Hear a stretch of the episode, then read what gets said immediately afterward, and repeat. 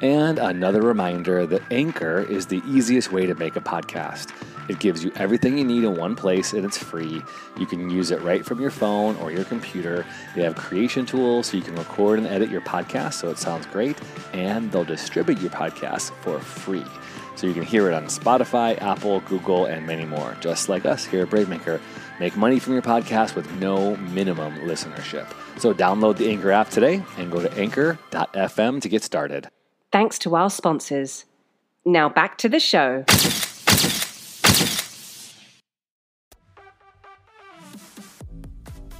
Stories, scripts, and conversations with creators. This is the Brave Maker Podcast. Hola. Okay, listo, mi amor? Claro. Hi, my name is Rebekah Mosa, and welcome to the third episode of the Brave Maker podcast. I also have a special guest here with me to help introduce the next podcast, my husband Roberto. Say hi, Bert. Hi, Bert. Bert is the nickname I have for him. Do you have any for me? Yes, your nickname is Becky. Oh gosh. I thought that maybe you would say Bex or Becca. No offense to all the Beckys out there. For some reason, I just feel like that doesn't suit me, and he knows that gets under my skin. But you're safe, we're on air. Anyways, uh, Tony sent us a link uh, to watch the movie I'll Push You, which will be screening in Redwood City tonight. I hope many of you could make it. Um, unfortunately, we can't because, like as I said, we are in Spain. For those of you who don't know, uh, we did live in Spain for three years before moving to California. So Spain has a special place in our heart. And this movie, I'll Push You, takes place in Spain. The two friends, Patrick and Justin, actually did the uh, Cam- let me see if I can pronounce it right. Camino de Santiago. Did I say it right? Yes, very good. Let me let me hear you pronounce it. I feel like you'll have a better pronunciation. El Camino de Santiago. Okay. So his first language is Spanish, so he does a little bit better than I do, but I try.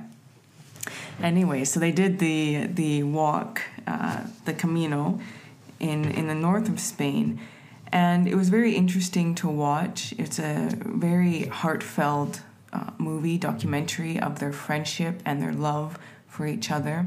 It was really just a beautiful thing to see. I think anybody who watches this movie is going to come away from it wanting to go and love the people in your life a little bit more. What did you Yes. think? It is a very powerful movie. It is very impactful, very emotional at times. And it is um, amazing to see a relationship like that, the, the friendship that these two men have, these two, these two best friends have. It's, it's just incredible. Yeah, and both Patrick and Justin had to embrace vulnerability. And in a time of, you know, you hear the word toxic masculinity so much, it was very refreshing and nice to see um, these best friends that were just wanting to love each other and talk. They talked about how much they loved each other, they showed it, and just the dedication that they had to each other was just so beautiful to watch. Um, was there anything from the movie that you remember that stood out for you? Well, without giving away too many details, um, there was one scene that stood out because I thought it was so very Spanish. And the uh, two friends, Justin and Patrick, were moving away from the camera. The camera was stationary, probably on a tripod.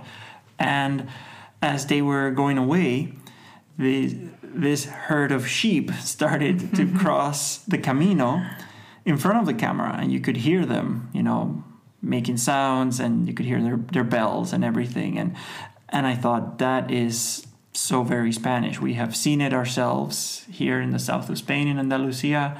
Um, we have, I think, experienced it ourselves. We may have been stuck behind a herd of sheep as they were crossing some road or highway. Yeah, actually, my favorite memory is just going for a walk um, around where our house, uh, like uh, where our apartment is. There, we're kind of on the side of a, a mountain, and a lot of it is un- not developed, so there's open land. And we were just walking our dog, and kind of my dog perks up and I was wondering what's going on. And we looked down the hill, and there's all of these sheep, like just kind of right beside the street where our apartment was, and that was kind of cool. We just sat there and watched them, and then they have the little old Spanish man, which is, I guess you would call him the shepherd, shepherd. yeah, walking along with them, and it was just like, and you know they're walking among olive trees and things. I thought, oh, this is so Spanish. So yeah, that was kind of a brought back a lot of memories uh, watching that in the movie. Yes. Uh, we don't want to give away too much because we hope that everybody can go and see this film. If not at the screening tonight, then uh, on find another opportunity to watch it because it really is, like Roberto said, an impactful film. One thing that though that I wanted to touch on that really came up to me um, was the realization that you need to sometimes let other people help you. And I know, especially in, in the US and also in Canada, where, I'm from, you have this idea of being independent and doing everything on your own. And if you commit to something, you know, you go ahead full charge. And a lot of times we don't ask for help or we're not let, willing to let other people help us. And I know both of uh, Patrick and Justin went through that um, on this journey. And one thing, uh, I believe it was Justin that said, it was the realization that when you don't let others help you, you can actually take joy away from them. And I never thought about it that way before because you always think about that if you're helping someone, you're getting something from it. But it also gives a lot to other people, like to help you. You know, there's there's something when we are able to help others, or something that ignites inside of us as well. So I thought that was very interesting, and I never think about it that way. So that was a really interesting point of the film. But like I said, I don't want to give away too much. Was there anything else you wanted to add, Roberto? No, that's everything. It was a great film. I highly recommend it. I hope you can see it tonight at the screening in Redwood City. And lastly, let's just do a shout out to Tony, who can't be with us here in Spain. So he's he's back in San Francisco and he's hosting the screening tonight. And we wish him all the luck with that. Stay tuned to hear his interview with one of the directors, which will follow. And thank you again for tuning into the third episode of our Brave Maker podcast. Bye. Ciao. Bye bye. Adios. Adios. Hasta luego. Brave stories change the world. You are the story. Hey, Brave Makers. Thanks for tuning in. As Roberto and Rebekah just shared, they are in Spain right now. And so they did the intro before so that they could tag on to what we're doing here, which is a perfect segue because as they're in Spain, uh, we have someone in the Brave Maker offices today who directed a film and a really amazing story that took place in Spain. So I have director Terry Parrish, or is it Parish? yeah, it's French. Me and Stephen Colbert. I, you know, my last name is Italian, so like if you really want to say it's Capastione, but we just say Capastone, right? So when I was looking at your name, I was like, it really could be, you know, something different. Who knows? I I think you have to say it with an Irish accent. That Really? is- Okay, that- there you go. yeah. so hey Terry, let's uh, jump right in. This was your first film, correct? Your first feature film. Yeah, that's right. Huge. How did it come to be?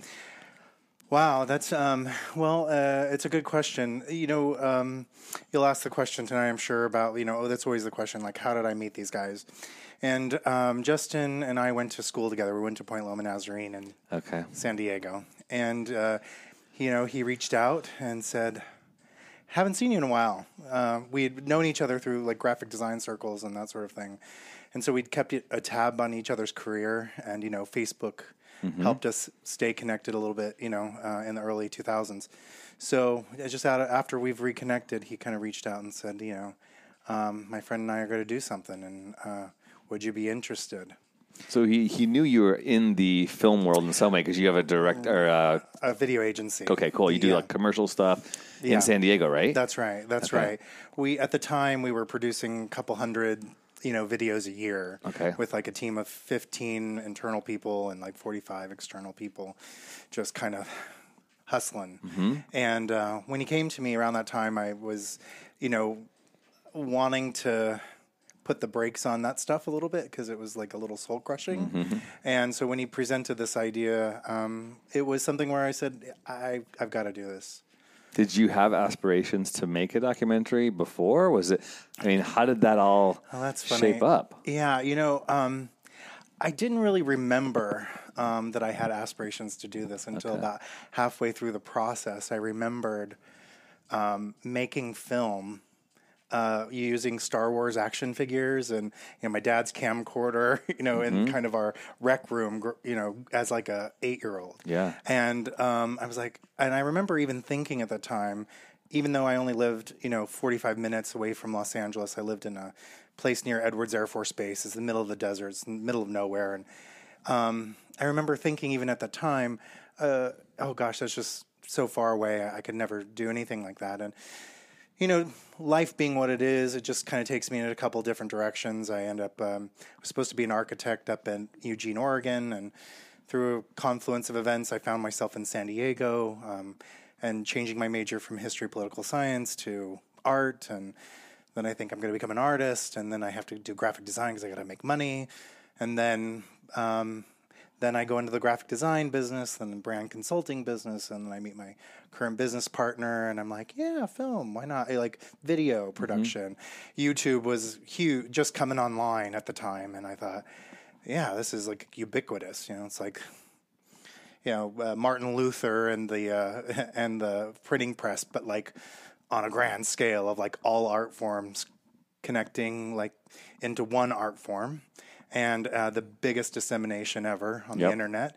And I thought, oh, why not? Let's go there.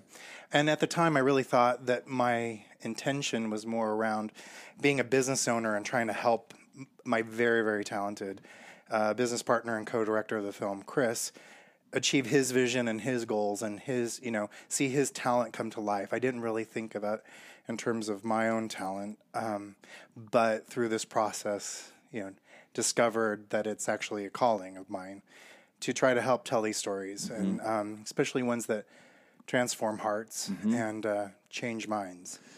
So the Brave Maker, you know, tagline is "Brave stories change the world," and we are really interested in stories that have a meaningful impact or you know has some sort of social uh, effect affecting change in some way. And you know, your film is called "I'll Push You," and the tagline for your film is brilliant. I mean, it's so easy to talk about, like 500 miles, two friends, one wheelchair. That's like like you immediately kind of lean in and to want to know know more. So let's talk about I guess so Patrick or as Justin comes to you, mm-hmm. right, and says, "Hey, we're going to do this thing. That's do you right. do you want to document us?" Uh, you don't just grab a camera and gear and go, right? You have to raise money. I mean, or did you? Like, how did? The, what did you do? Well, that's funny. I, you know, um, It's six weeks long, right?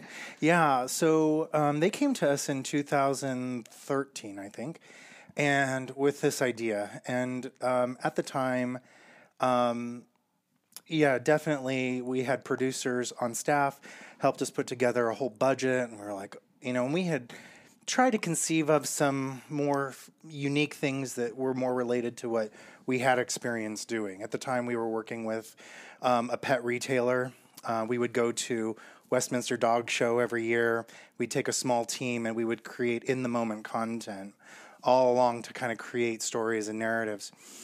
And so we were originally trying to conceive of like that blue ocean strategy, right? Which is let's do something new, let's do something different, and it's a way to kind of get brands on board. So we originally thought of it as kind of like a in the moment video log where we would have like a team going along with uh, with them walking and then we would have like a pro- like a producing an editorial team that would kind of be in base camps nearby and we'd bring the content back and then like within a couple days turn and burn you know hmm. like a, an edit an edit. Mm-hmm. So you can kind of watch as they go. Mm-hmm. Um, it was really ambitious. It was very you know kind of um, we thought it was interesting.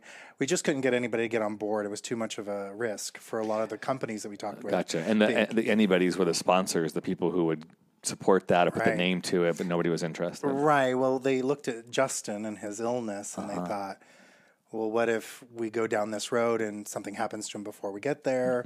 What happens if something happens to him while, while they're there? Um, they just it was just too risky, uh, and and they also couldn't necessarily see the vision. They they thought it was probably you know like who wants to see somebody else's video log, you know, video log, and we never thought it would be that way. But anyway, we we went down this pathway of like trying that configuration it didn't really work and we really weren't getting any bites Um, we tried uh, raising money later with um, with the idea of just doing a documentary, and that didn't happen either.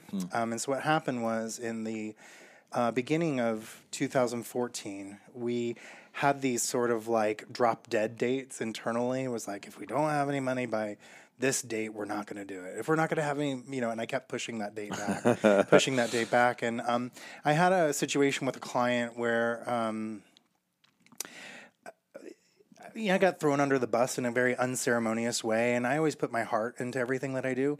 And you know, it was one of those moments where it's like, why am I putting all of my soul into this soulless work? Yeah. and also not getting really appreciated for it. Hmm.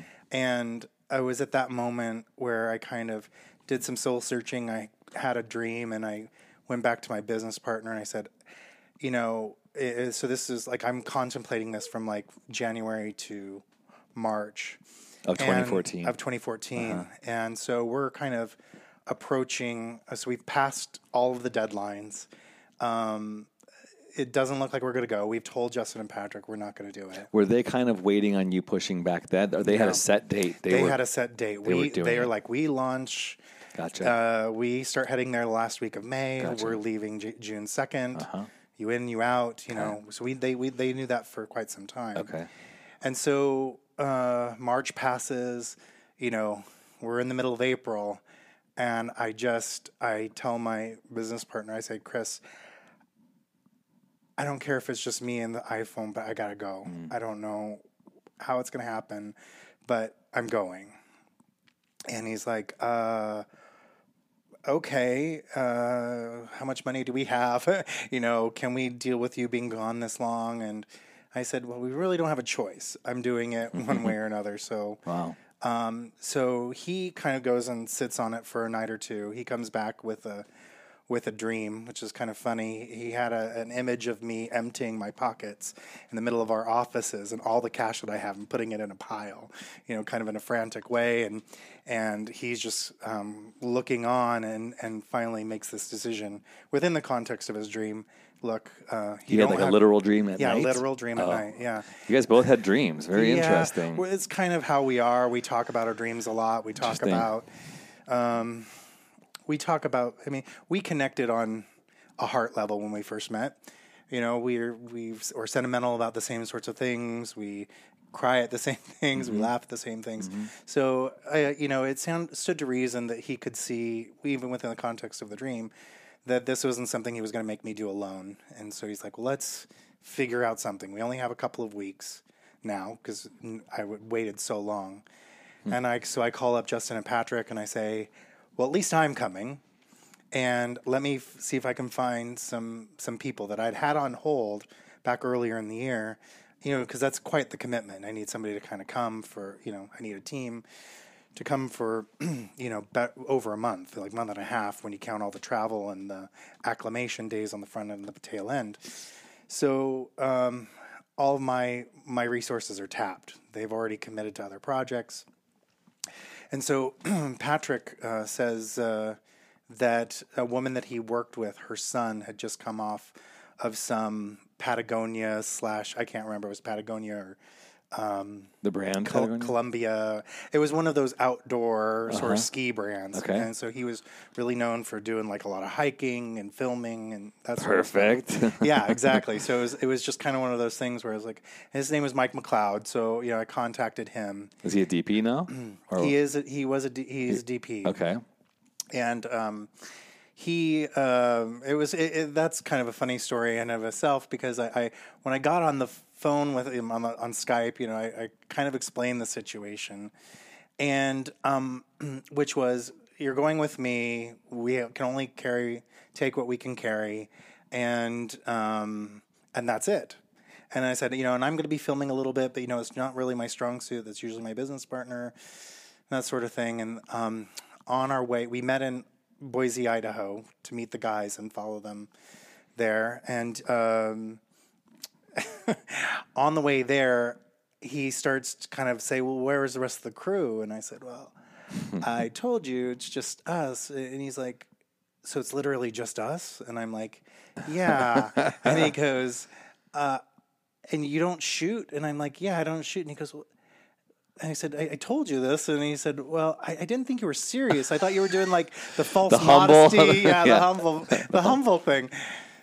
So, but by the time we land in uh, Saint Jean, because we go to Paris, we have like this long layover. We have to take a train to um, Bayonne, which is kind of on the coast, but it's still another hour and a half away from Saint Jean. We land there for a couple days, but by the time we get into Saint Jean, we have uh, a trilingual PA with a car who there's a friend of his comes from France. He's a kind of a, a ski guy, like a stunt skier, and he had the time. It was the summer, you know. He was sending uh, help flags, like SOS Yeah. flags, like I need Yeah. help. so then we end up getting a, a, another guy Wow. um, from uh, from Seattle. At the time, he was in Seattle, Jasper Newton. So um, so there's four of us kind of show up, and and we leave the next day. Is he just emailing people on the flight over as he realizes it's just you guys? Is that how it worked? Yeah, yeah. I mean, it was considerable stress because you know he. See, I, I we've always done really great work at Emota. We we we take pride in what we do. This was one of those things where it was. Um, you know, I just didn't have the resources, having waited so long. You know, if I, if I had to do it over again, I would have said, "Yes, we're committing to do this," and then I'll just start putting that team together right away. But at the time, you know, I had made an agreement with my business partner that we weren't going to do it, so I kind of hmm. let that stuff go Sure. for a while. But something in my heart just said, "I have to do this." So in some way, I mean, this very unconventional. Can I make the assumption like, did you you didn't have a business plan? You weren't doing a Kickstarter. You weren't doing investor meetings. It's just like you pulled it together. We you- did do investor meetings. Did but you? We couldn't But get. you couldn't get anything. We couldn't get anything based on what we were describing, and and it was also a matter of connections and Sure. that sort of thing. Because we had lived so frequently in the short video world. You know, we were producing things from 15 seconds, 30 Mm-hmm. seconds, 60 seconds. We produce the longest stuff we were producing at the time was like seven minutes, like the longest we ever produced. So it's like, how do you convince somebody, even though you've you've done hundreds of these, even though you're managing a team of basically 60 people over the course of a year to create all these videos, we just couldn't like uh, all of our connections didn't have didn't see the vision Sure. of this piece. And so we we yeah, it's very unconventional, but almost miraculous the way Yeah. it kind of came together. which is so great because in this you know space that we that we're talking about making and being a brave maker so many of those stories of us producing our work our passions usually come from a place of going nobody was jumping on board. People couldn't see the vision so we had to take it into our own hands. So did you basically would you say you self-finance this? Were people working for free? Did you just kind of like okay we're gonna just risk it all and trust on the back end we can sell it and self-distribute it? How did that go? Yeah. Um, uh, you know, I think that we had worked in tandem with Justin and Patrick, specifically Justin. You know, Justin and I both have like marketing backgrounds. So he was busy trying to r- kind of raise money for their trip. And if there was anything left over, they were going to send our way. That didn't really happen. Okay. You know, we uh, were kind of going to kind of our network, but you know, we tried. You know, we were we're in San Diego, so we have like biotech and high tech, and you know, there were lots of opportunities to kind of create those kind of uh, crossovers, but we hadn't ever thought about you know grants or anything like that. We had never really gone into that direction. By the time we started thinking about it, it was too late. Too late. So um, we, yeah, I mean, it, it, we didn't know what we were going to get when I said I'm going to go. Um, I just figured that the path will show itself, and um, to trust the process. Awesome. And so, um, in that way, I, I, I all I knew at the time was there was nothing else I could do but this, and I didn't know who was going to jump. I mean, I just it was like falling falling into a um, you know that moment, and you know uh, what was it? Um, Indiana Jones Mm-hmm. Stepping out to the stepping bridge, out, yeah. yeah. It's like I, there's clearly nothing here. I don't know Yeah. where it's going to go. Yeah. but I'm going to step, and just because like um, my heart was just telling me I had to do it. So So I'll ask one more kind of mechanics of the filmmaking process before we talk maybe some spoilers Yeah, yeah, uh, yeah. about the uh, about the film. But okay, so you have to do the grueling 600, 500 mile 500 hike miles, yeah. with them, With them. which is pretty amazing. So you're carrying the gear and directing and catching all the shots and doing all that kind of stuff and sort of seeing the story come together. Then you get back to the states, and then I assume you start cutting the film, then editing the film, then, and then figuring out the process. So now. Like, because the film is on uh, iTunes and Amazon, right? So you are self-distributing. Can you talk a little bit about that process before we talk about the story a little bit? Yeah, yeah, absolutely. So, um, so f- starting with production, you know, there were just four of us on the team, so it just wasn't. It, it- it was hard work. I mean, and I gotta say, it was. My hats off to you know Jasper and Robin and and Mike. They did a really great job. They they really you know uh, hung with it. Um, those that first week was really intense. Um, So you're talking? Did you have two cameras, sound recorder? two two cameras. Uh, we did on camera mics. We did do some laving a little bit later on as they got familiar with the equipment because we came with camera packages. Um, Mike also had you know some toys up his sleeve. He kind of brought a Ronin and. Um, yeah, I mean, besides that, we just kind of had like a handful of lenses, and um, and you can kind of see that the it kind of the the production quality gets a little better as time goes through. That it's just them being familiar with their own packages. Sure. But at the time, you know, the Panasonic it was a 4K camera, allows us to recompose. Um, you know, the um, we kind of dialed in the the the um, the the color grade basically uh, on it um, got better. But uh, you know we we did that and you know we did whatever we could to try to give them a break. You know they kind of went off a couple days. Um, we did walk with them. So that first day was them kind of running up and down the hill kind of. So they did probably almost twice the distance that the guys did. Wow. If you really think about how Yeah. frequently they were running ahead and then falling behind and then running ahead and falling behind. Yeah. So, they you see just- these two best friends going through that, but when you actually take yourself out of the story for a second and realize there's four people surrounding them and capturing every single moment, Yeah. I start to feel like the sweat and like the heaviness of all the things you guys are carrying, and like that's wild. Yeah. Super impressive. Well, hats off to them. I Yeah. gotta say, I, I, you know, because I was just walking along. You know, I'm kind of I start taking on more of a the producer director Sure. role, and uh, you know, but basically, I only pick up the camera when they are like too tired. Yeah. you know. Um, which happens then the next morning. So when all of that goes down, you can kind of see because it's shoddier uh, camera work. You can see that it's me, but um, but yeah, we um, so we kind of go through that process, and obviously when we kind of get to the Meseta, the kind of a, a flatter area gets a little easier. The cars, uh, once the guys also on occasion decide to take roads, it kind of becomes a little bit easier. But um, yeah, so we we get through that in 35 days, and That's um, Ju- that's summer 2014. yeah, so we leave, I think, on the second of June, maybe the third. I can't remember exactly, but we get into Santiago July, I don't know, seventh or so. Okay. So we, um, so when we get back, uh, the first things that happen are just like press is killing it. So, you know, while they were on the road, you know, the what the thing about the Camino is that it's it's such an interesting image when you kind of look at a map and you see it expanding across, uh, extending across Spain. You think of all of the planes and the trains that like move people really quickly to this starting point, and then they march along like ants, you know, along this pathway. And what happens is there's a community that develops, and there are people that you're going to see multiple times. They'll pass you, you pass them um, and word starts to spread of like what's going on and who's There's a camera what. crew going on here. yeah. Exactly, and so you know by the time we're in Santiago. Uh, we did do. Um, we did try a Kickstarter. Actually, now that I'm Oh, really? Okay. remembering, we did try a Kickstarter. It didn't go so well. Huh.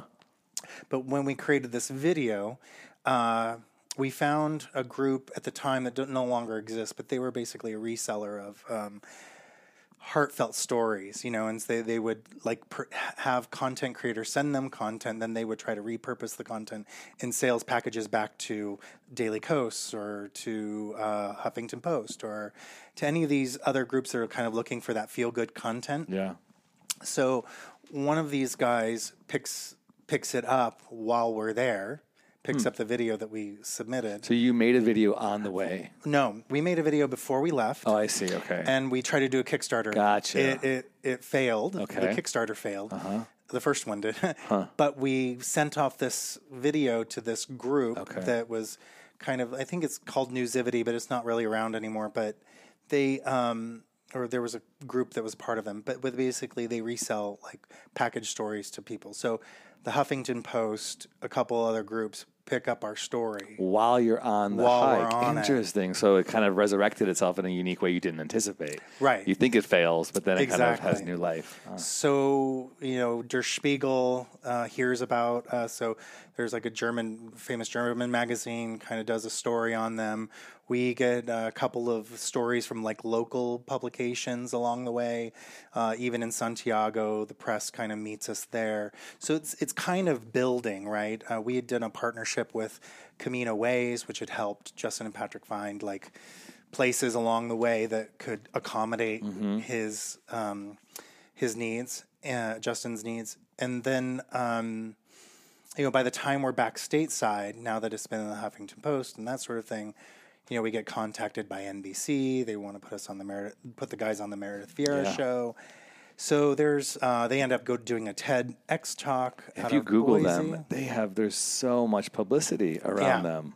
I mean, it's pretty amazing. It snowballed into a really beautiful Yeah. story. Yeah, exactly. So it's kind of crazy. So when we first get back, the first thing we're doing is trying to put together B roll packages, um, trying to kind of say, yeah, there's going to be a film. And, you know, so I didn't know how that was all going to go. You asked the question, like, did you have a business? No, didn't have a business. Just came home, and this is the next thing. The Did you have an editor, or was that someone on your team already at our- Emota? Somebody on my team at Emota, Noah Balcom, you know, kind of sat down with me, and I'm like, well, here's where I think like the most interesting images are. Let's Yeah. go because I'd already been like reviewing the stuff along the way.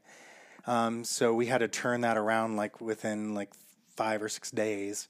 Had to have a B-roll package, you know, sent off to New York and ready to go. And um, Why now? Why New York? because it was uh, that's where the Meredith Vieira Oh, show I was, see. Yeah, was gotcha. uh, being shot at the time. they needed footage to start promoting this segment. Yeah, exactly. So, um, and also to go along with the segment. So, um, so then the guys, you know, end up going on basically a speaking tour. They they start getting invited places, Yep. and all along that way, we're just connecting dots, connecting dots. Yeah. And but the tough part about something like this, and, and people that walk the Camino have a similar experience. You know, you don't really know what it's about until like six months later. And you're still unpacking it three years later, hmm. you know, because the Camino kind of has this way of, of being a mirror for you. There's something in the challenge of it. And, and that's one of the reasons why I decided to walk as well. Like uh, the, my, my other guys, they used their car and were kind of going and they were conserving energy. Um, I decided I wanted to walk with them, um, and then in some cases walk on my own, so that I could try to ex- have an experiential understanding of what this process was for pilgrims to be able to talk to other pilgrims to kind of hear what the mythologies and like the narratives are that people construct compare them to what justin and patrick are experiencing or what they say they're experiencing and then comparing it to my own experience. So um, you know we we get to um, start unpacking that i think for about six months or so. And um, then you know I, I tried to work with one of our editors and it, it just it needed more concentrated attention to feeling attention to the nuance of what was happening. And so we we picked up uh, um, an editor um, by the name of carolyn corbett who decided to kind of work with us for about three months and she just sat down and was like let me just put together a stringer of kind of basic story and i kind of worked with her i'm like here's where i think things happen so she went and looked in those areas and then put together like a 12 hour edit Wow. and of course, you know, it's it, it, it's peaceful and serene and not Yeah. doesn't move too quickly. But it was really a helpful process for us to kind of then kind of okay, look at look at what we have. Here are different scenes we have, and what is it that we see in the story, and then that begins the conversation between Chris and me about. Um, what do we see here, and what do we think is of value, and, and how do we move forward? So? Chris is your co-director, business Mm-hmm. partner. As you guys are doing that, had you done any interviews already, or was it all just capturing the story? We had done um, just the story. We did a couple of interviews as part of our original video for the Kickstarter, just with Justin and Patrick. There were some interviews that were done along the way, Yeah. obviously, uh, but we hadn't gone back and done uh, kind of the in depth with family, friends stuff. Um, so, you know, once we started kind of stringing together, you know, the scenes and like, okay, we're going to keep these, we're going to kill these, and let's see how that looks together, and then see what's missing. And we kind of basically do this process of whittling it down to get, get it to like three hours, you know, or two hours. And then, um, then we're like, okay, this is what we need. Then we kind of go back to Boise and we go talk to other people and get those other perspectives to kind of help round out the, the piece. So it's it's also a book. So I'll push you as a Mm-hmm. book. So I ran into a friend of mine yesterday at the coffee shop. He's like, "Hey, I'm coming to the screening. I actually read the book, you know." And uh, so, how cool is that? I mean, now it's this huge like thing, and it's living out in the world. So if you have not watched the film, we're going to talk a little spoilers. So you might want to pause the podcast and go. You can find it where iTunes. Yeah, Amazon. you were asking too about that. So you can find it at iTunes. You can a- Amazon, uh, Google Play. I guess if it's still around, I don't think so. I think YouTube. You can you can get it, and on Vimeo. So if you go to illpushyou.com, you can find all the links there. You can also buy Blu-ray, DVD. We have a special edition thing there too. So Awesome. But the one thing that I don't know if you know, but we did do a Fathom event, and that was Right, one of the things. We were in 570 theaters nationwide uh, on a one night event. Um, opened the same night as Thor, you know. Crazy. How did that work out for you guys? well, it's funny. I went to went to um, our theater, and um, I saw this huge line. I'm like, "Yeah, that's the Thor people." and then people are calling out my name from it, and I'm like, "Oh no, that should, that's our that's, our line." awesome, wow, that's amazing. That's So awesome. it, it was a fu- it was a fun time. So that kind of kicked us off.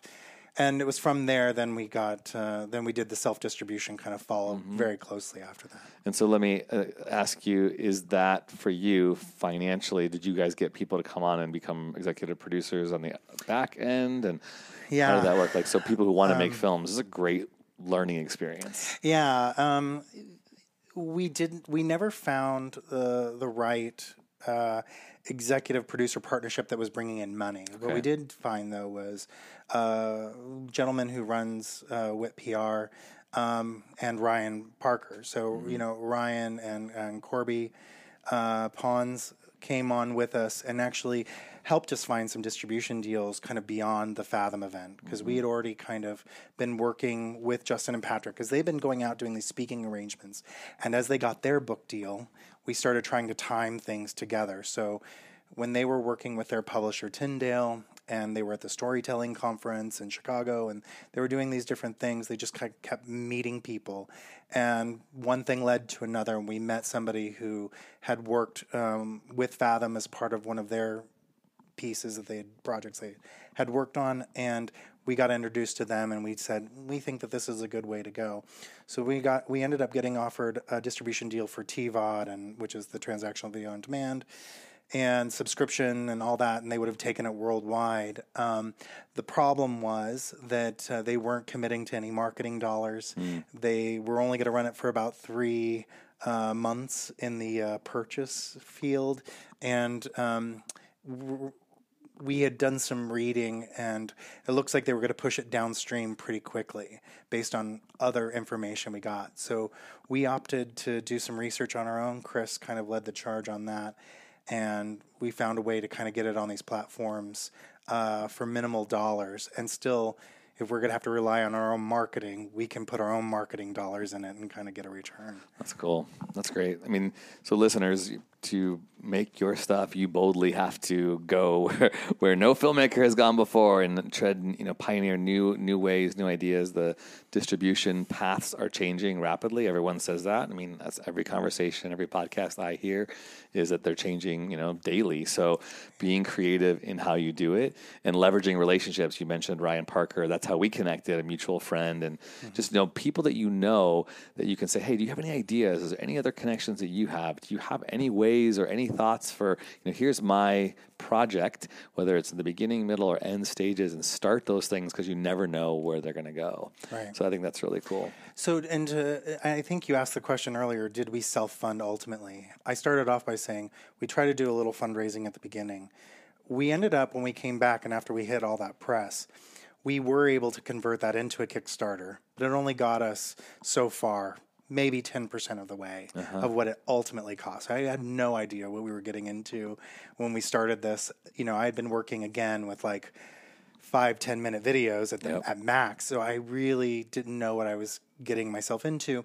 But we ended up, um, we ended up self funding. Uh, we ended up, uh, you know, just little by little kind of pouring money into it. And, you know, by and large, you know, I think we're not worse off for having done that, mm-hmm. you know, mm-hmm. on, on a kind of apples to apples, you know, yeah. um, financial way. Oh, that's great.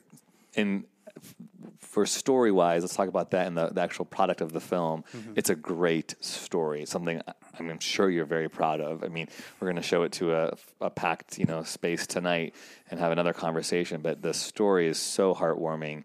Uh, it's so real. These two guys, you know, Justin again, if you're just listening, you don't know. Justin is in a wheelchair and he is losing the ability. He can't even feed himself. So Patrick feeds him and lifts him up. We see a lot of butt crack as as Patrick continually has to lift Justin out of his chair into bed.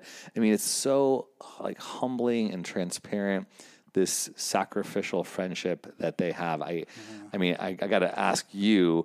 You already had a friendship with Justin, but what did you take away? What did you learn in the story, or what from the actual hike stands out to you as one of the you know top two or three moments that you experienced with them? And you can spoil things because we already warned people. Well, um,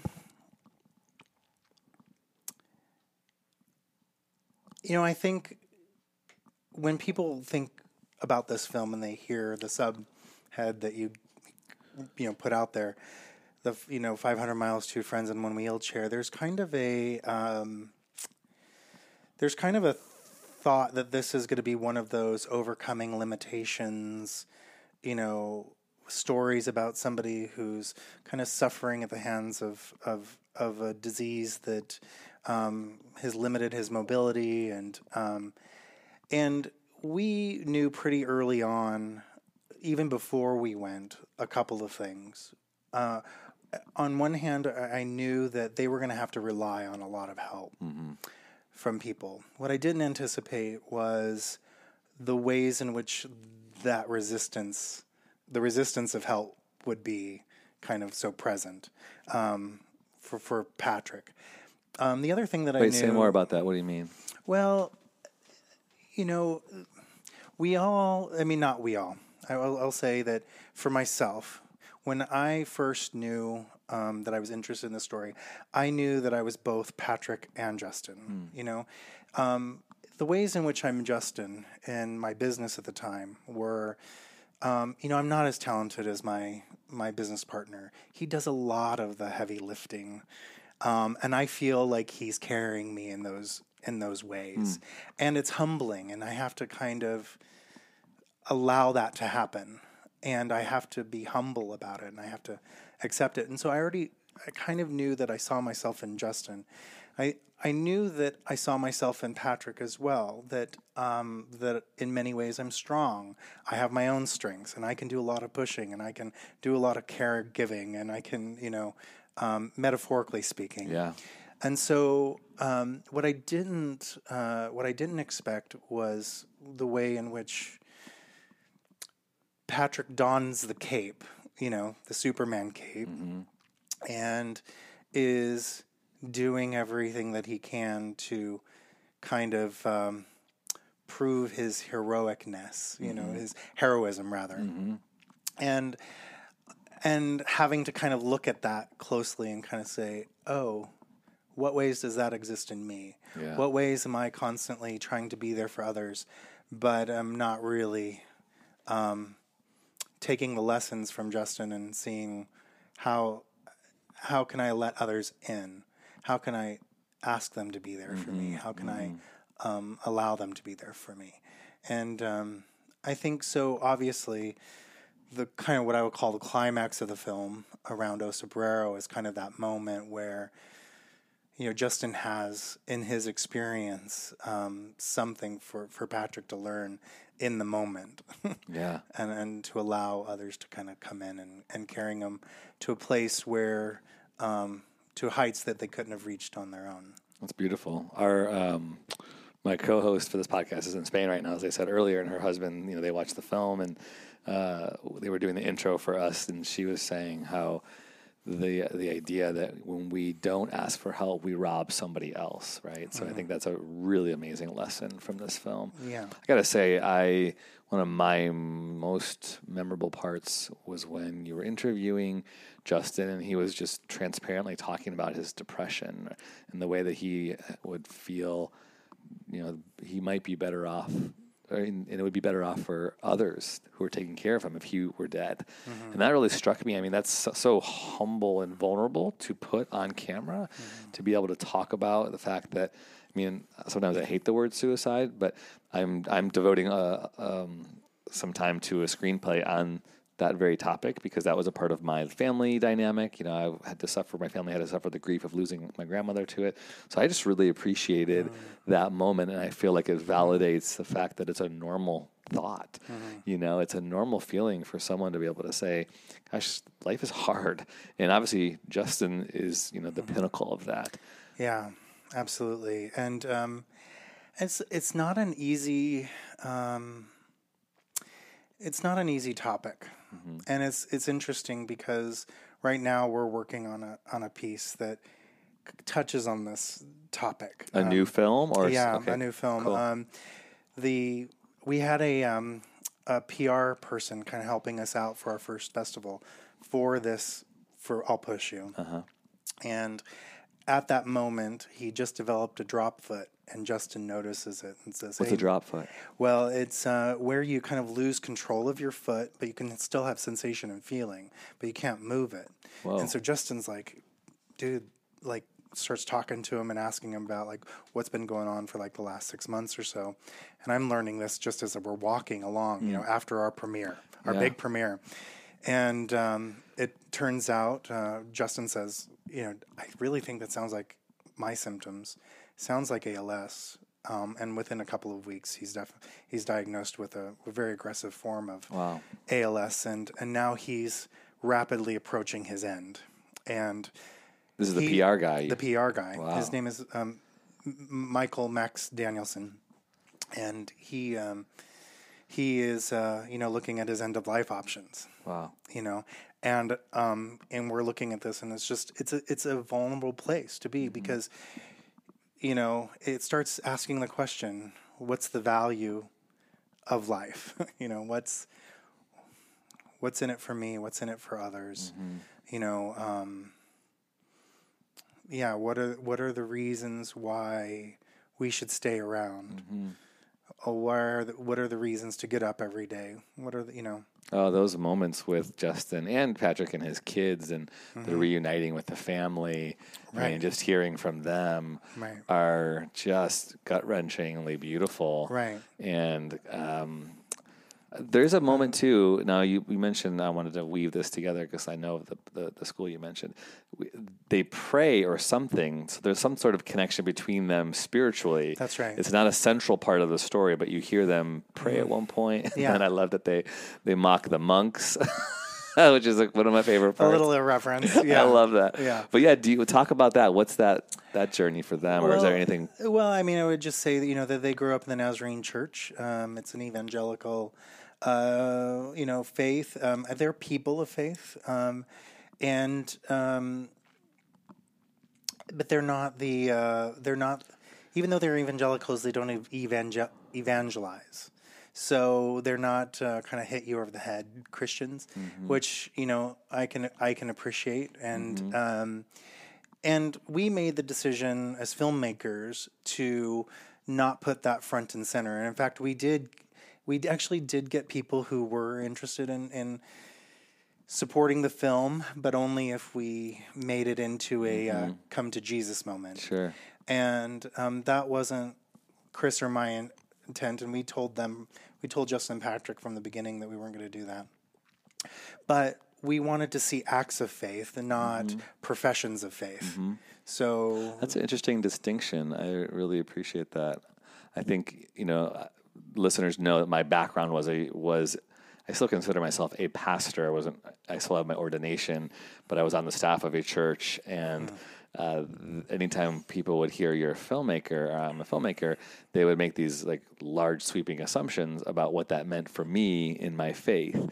And I wanted to you know, there's certain labels I just didn't want to attach myself to. I find all my work is very quote unquote spiritual, but never does there it does it take place in a you know building with a cross on top of it, or are there like you say you know come to Jesus moments you know that are the literal right, but there are moments that we see oh there's something beyond, there's something transcendent. The divine is very present. And I would say that very true of this film too. Yeah, and that's something I share with my business partner, well, with Chris. I don't need to say business partner anymore. I think I've established We got he's it. my business partner. Sorry, uh, no, but he he, you know, we uh, we both have. We're both children of, of faith. We we grew up in, in faith filled families and and um, spent a lot of time in church. He wanted to be a youth pastor, wanted to do social work. I was a Bible quiz champion. Oh my gosh. I was a, a delegate to You need to make a movie about that. I- well, it's true. It's true. Um, it would be very interesting. Um, not because of me for any reason, but gosh, I, I really learned how. I, I, people ask me about my faith. I always tell a little joke, so you'll indulge me for a second. But I always say uh, my dad's extended family, whose adopted family is, is Mormon, but my parents baptized me Lutheran, but then sent me to a Methodist preschool, a non-denominational evangelical grade school, Southern Baptist junior high school, an Assemblies of God youth group, a Catholic high Getting school, them all. It's like a buffet, spiritual buffet. and Nazarene University, and I graduated an atheist. Oh my gosh, dude. That's classic. because I just kind of realized, you know, that everybody had like their own dogma, right? They always had their own theology. They always had their own map of like what salvation means or what, Yep. how to get there. Who's in, who's out. right? Um, and you know, those some of them believe that you can stay there, you can always be saved, and others believe you can kind of lose faith and lose Yeah. salvation. And For sure. Um, so you know, I, I, we yeah, we were just interested in really like what does it mean to live a good life, and I think for Chris, what was really important was for him to be able to walk away with something that he's made um, in collaboration with others that he can show his children. He has four adopted children. Oh, wow. And um, you know, he wanted to be able to point to something that says, "Here's a way to live your life." Um, and not have it be so didactic or have it be um, so um, prescriptive, but rather um, just being a witness Yeah. and an observer of of of something worth seeing, something of value. I, you know, one of my favorite quotes about filmmaking and storytelling is the best stories don't give you answers, but they ask you questions. And so this film, you know, washes over you in a way that elicits this response like, what kind of friend will you be? What kind of human will you be? You know, what kind of problem solver will you be? Will you be someone who is swallowed by the challenges of life, or you will you be someone who's willing to honestly, transparently tackle them with a tribe of people, with a band of, of friends? Uh, So I love I love that to consider that. It's interesting because you know, I mean, I love that you say that it asks questions. I remember one time we did a screening kind of pre, you know, premiere, and uh, there was a, a man in the audience who kind of right, right at the end kind of screams out, "Why did they do it?" You know, and and then all of a sudden the whole like. You know, his whole group around him started like trying to explain, but everybody had a different reason about why they did it, and that was one of the reasons why we didn't you know, propose, you know, give a why. You know, it's it was meant to be a canvas on which you can mm-hmm. kind of project your own stuff. Interesting thing is, you know, we we had done quite a few screenings, and kind of private screenings, and then we did the festival screenings. And I can't tell you how many times I've watched middle-aged and older men break down and just cry over this film. And I would always try to ask them what it, that's about, and usually they can't even process it at the moment. Um, but I have to believe that what you know what you're saying about you know begging the question um, is alive in that because it's it touches on something that sometimes I'm not even sure I can completely see or even we even know because the process of putting together the final touches was such a feeling process between Chris and me. Um, it wasn't kind of logical, sort of, you know, what's the craft of filmmaking and how do we, you know, really tell the story. It was largely a, you know, kind of a touching things blindfolded, you know, trying to feel our way through it.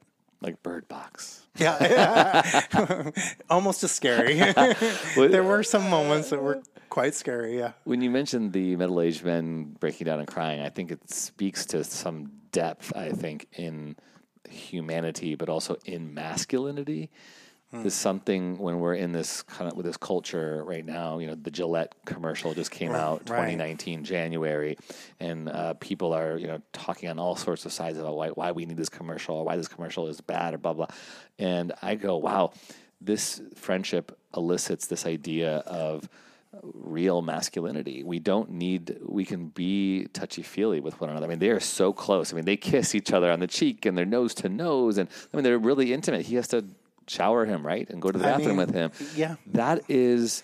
It's that- ultimate intimacy. Wow. I mean, there's something to say about like what this is an anti toxic masculinity story that Yeah. really asks you to go, where are you with? Are you comfortable with your own self as a man, let alone your friend who needs your help? I mean, just wow. yeah. So much to, to del- delve into there. Yeah, I think, you know, I think one of the things I appreciate about it, and I'm a gay man, so I'm always kind of on the lookout for those sort of images of intimacy. You know, I, I, as I came to terms with being gay myself, um, I was trying to compare audience reactions to Arnold Schwarzenegger films where everybody's laughing hysterically when he blows somebody's brains up on one hand, and then the next week I go see a movie Go. I don't know if you've ever heard of it, but it's By- like by Jay John Moore. August? Well, it's I can't remember who did it, but Jay Mohr was in it, and Scott Wolf uh, from Party Five. Okay. it was it was a big, it was a big kind of like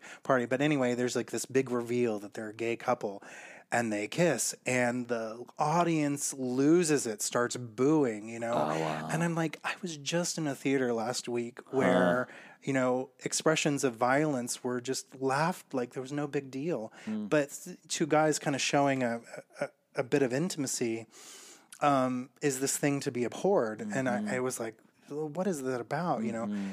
trying, you know, being religious growing up, you know, trying to deal with all that. So I was always looking out for kind of hmm. like, where are these images of, of, of men who can be intimate and be close and be real, be authentic, and not feel like they have to hide it. You know that they, and that's what I think was one of the great, great parts of of filming these guys and their story. Their friendship goes back so far. It's so real. It's so deep. It's um, you know, it's it's a beautiful thing to behold, and I think it does beg the question with middle aged men. It's kind of like, do I have a friend like that that I do it for? Yeah. Would, Would someone do it I for me? Do it for me?